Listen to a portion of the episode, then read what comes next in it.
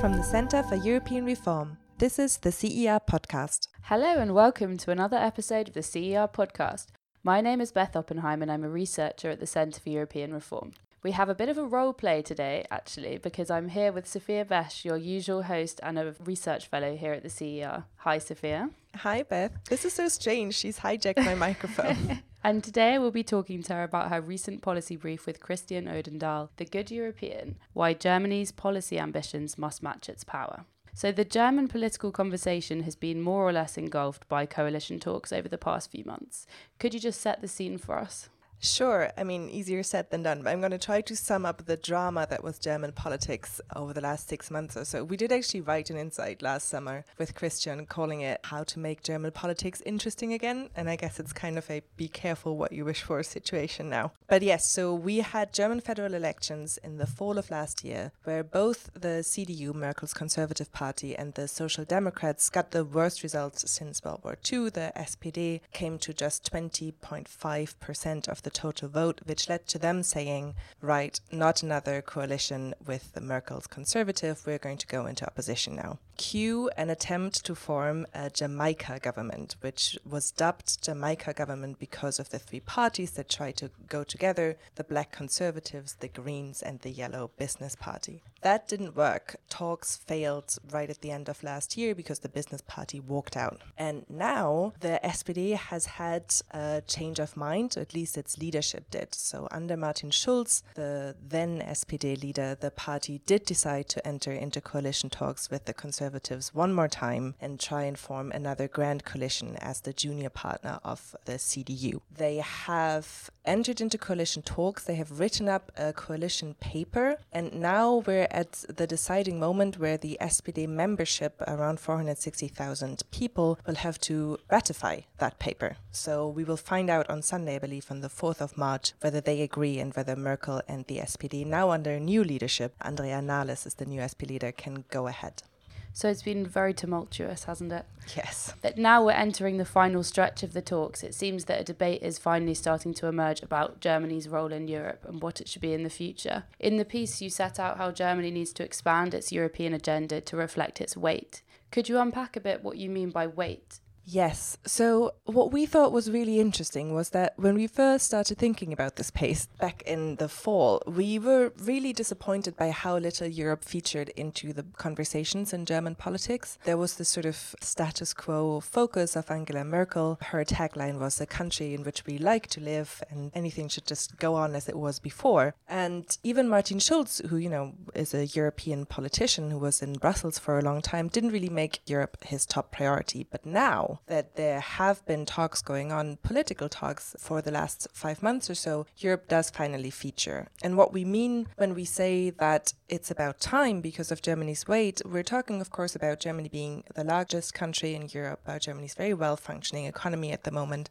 It sits at the geographic heart of the continent. And yet, the government for the last decades has been acting a bit like a small country, a bit like it was trying to be Switzerland or something. And we're in our policy brief saying that this can no longer go on. We talk about the German conundrum, which many people will know. Former US Secretary of State Henry Kissinger has said that Germany is too big for Europe and too small for the world. And of course, the European Union was sort of an attempt to solve that conundrum by embedding the country in the EU's rules and institutions. The EU has managed to sort of channel German power and prevent German dominance after the terrible experiences of the 20th century. And with the American security umbrella sort of completing that structure, Germany has been able to largely tap out of taking responsibility for its own actions. And we see that in the security sphere and in the economic sphere. So Germany has largely outsourced its security to Washington and abstained, literally abstained, for example, in the Libya vote from taking responsibility for European security for a long time. And by coordinating European policy closely with France, it has also refused sort of to acknowledge that its domestic economic policy would also have consequences for its neighbors. So if we turn first to trade then.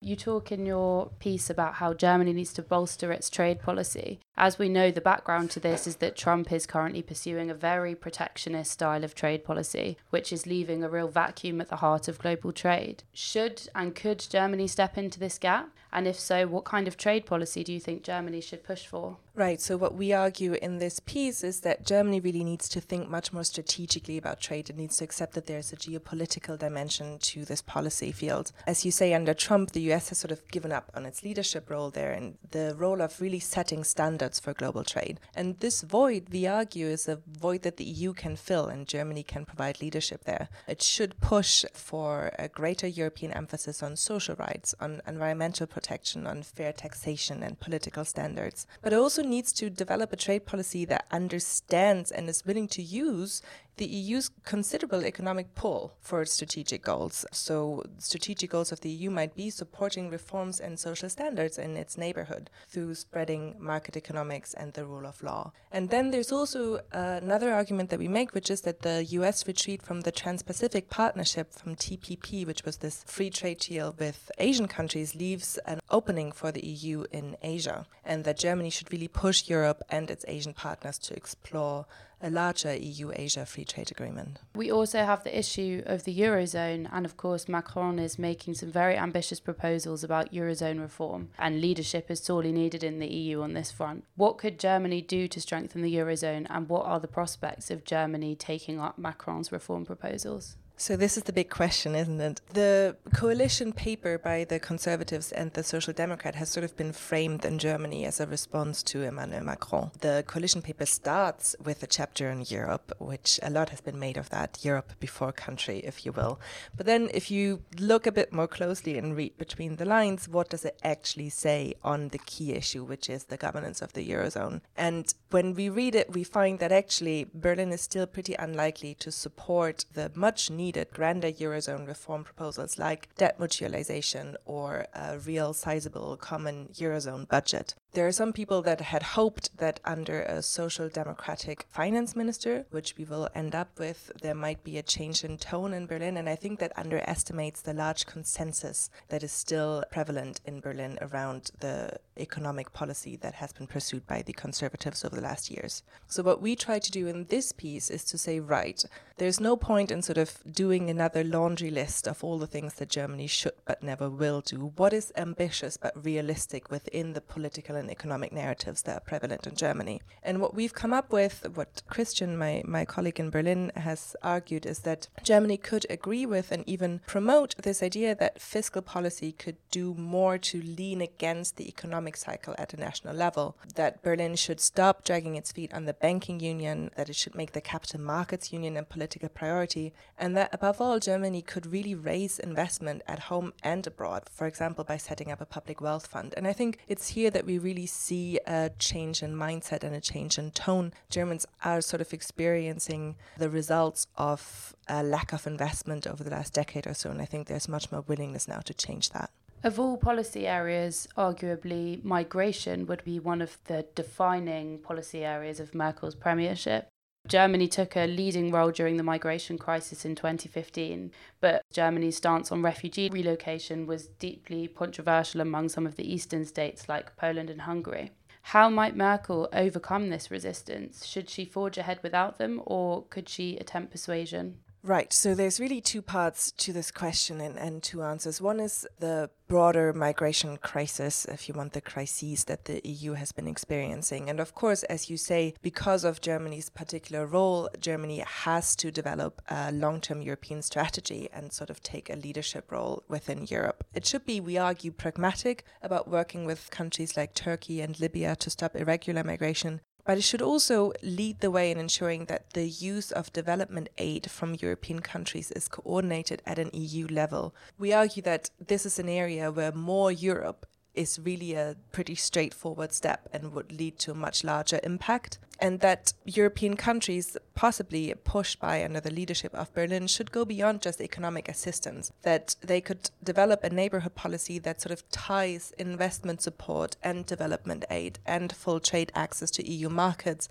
and legal migration routes to clear standards on the rule of law, democracy, and social and minority rights. So look at migration, look at trade, look at the promotion of democracy as all interlinked and tackle it from a European point of view. And then the second part of your question is the relationship between Germany and some of the Central and Eastern European states, above all Poland. So the relationship with Poland, the relationship with the Polish government is one of the most challenging relationships that the government in Berlin will have to tackle over the next four years. As you say, the current government disapproves of Germany's handling of the migration crisis, but Warsaw has also been criticizing Berlin for supporting the Nord Stream 2 pipeline. And of course, the Polish government's clash with the EU over rule of law issues has also sort of put another strain on the relationship with Berlin. There is an opening now, we argue in the brief, and we make a bit more of a detailed recommendation of how Berlin and Warsaw could tackle this relationship. But one point that I just want to stress is that Poland will be looking for Berlin to show that it remains steadfast in its support of NATO's deterrence against Russia, and that reassurances to this effect could really help possibly foster a more constructive bilateral dialogue between Warsaw and Berlin.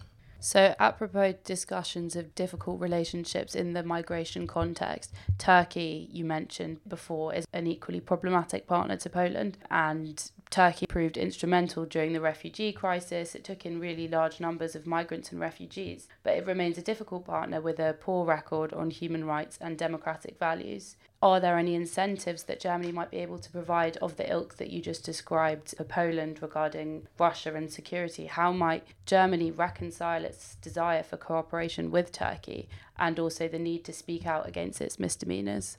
So, we criticize Berlin quite a bit for the approach that it has taken towards Ankara, towards Turkey over the last years. There has been a lot of back and forth, and it's been very political from Berlin's side and not very strategic. We do say that the West really cannot afford to cut ties with Turkey altogether, much as perhaps we are uncomfortable with the current leadership's positions. But Turkey is a NATO member with the alliance's second largest army. It's such an important strategic partner for Europe, as it has proven in the migration crisis. And ending accession negotiations, which is the sort of all out threat that is sometimes being bandied around in Berlin and that came up over the summer during the election campaigns, we argue would really completely undermine the influence of pro European voices in Turkey and would be counterproductive to that effect. What can Europe do then? I think this is a bigger question, but Europe does have both political and economic leverage that it can best use, I think, if it speaks with one voice. So the first mantra here as well is for Berlin to coordinate with its European partners and that it makes sense for Europe to kind of move past the EU accession question and focus on a more pragmatic, more modern economic partnership between Turkey and Europe. We argue that now might be the right moment to perhaps revive this idea of a privileged partnership for Turkey, which Angela Merkel actually has already floated a dozen years or so ago, and that the EU could propose a form of association agreement that uh, incentivizes political reform and offers less than membership but more than the current arrangements in terms of economic integration, aid, and political ties.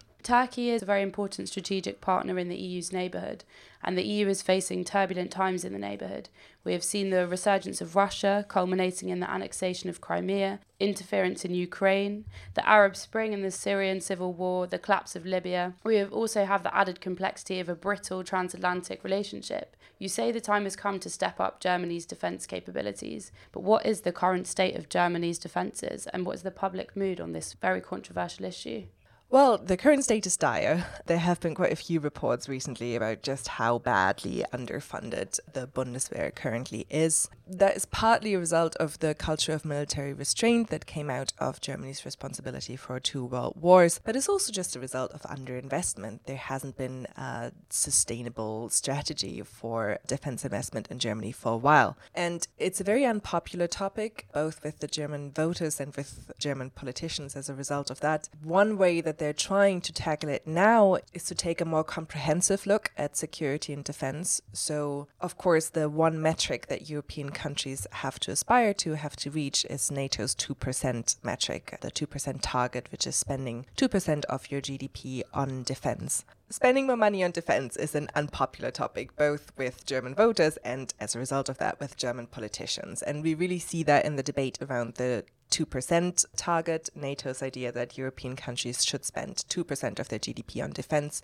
The SPD has really politicized this topic and argued against it. Have they have said that spending 2% on defense really is kowtowing to President Trump. It's engaging in a sort of arms race. And what they're proposing instead is to link defense spending with development spending, which I think, you know, is not a bad idea. They say that for every euro spent on defense, there should be a euro spent on development spending, which might be a way to get through to German voters that Germany has to take more responsibility, but it won't allow them to sort of circumvent this sensitive issue forever. Another way to do that might be to go into the European dimension, because it is true that no European country at this point can defend themselves just on a national basis, and it does make sense to collaborate in the development of defense capabilities. And that's what Germany has done over the last two years or so. It's really been at the forefront together with France in developing new EU wide initiatives to collaborate on defense capability development. The problem here is that there is a risk of a sort of Germanization of EU defense, which is very much felt with Germany's partners like France or so, which see that Germany focuses more on institutions and structures and less on output. So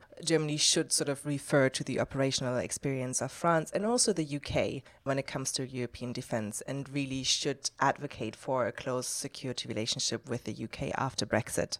Above all, though, I think it's really important that politicians in Berlin make a much larger public diplomacy effort at trying to explain the defense dimension of foreign policy and how important it is for Germany to take responsibility for European security to its voters.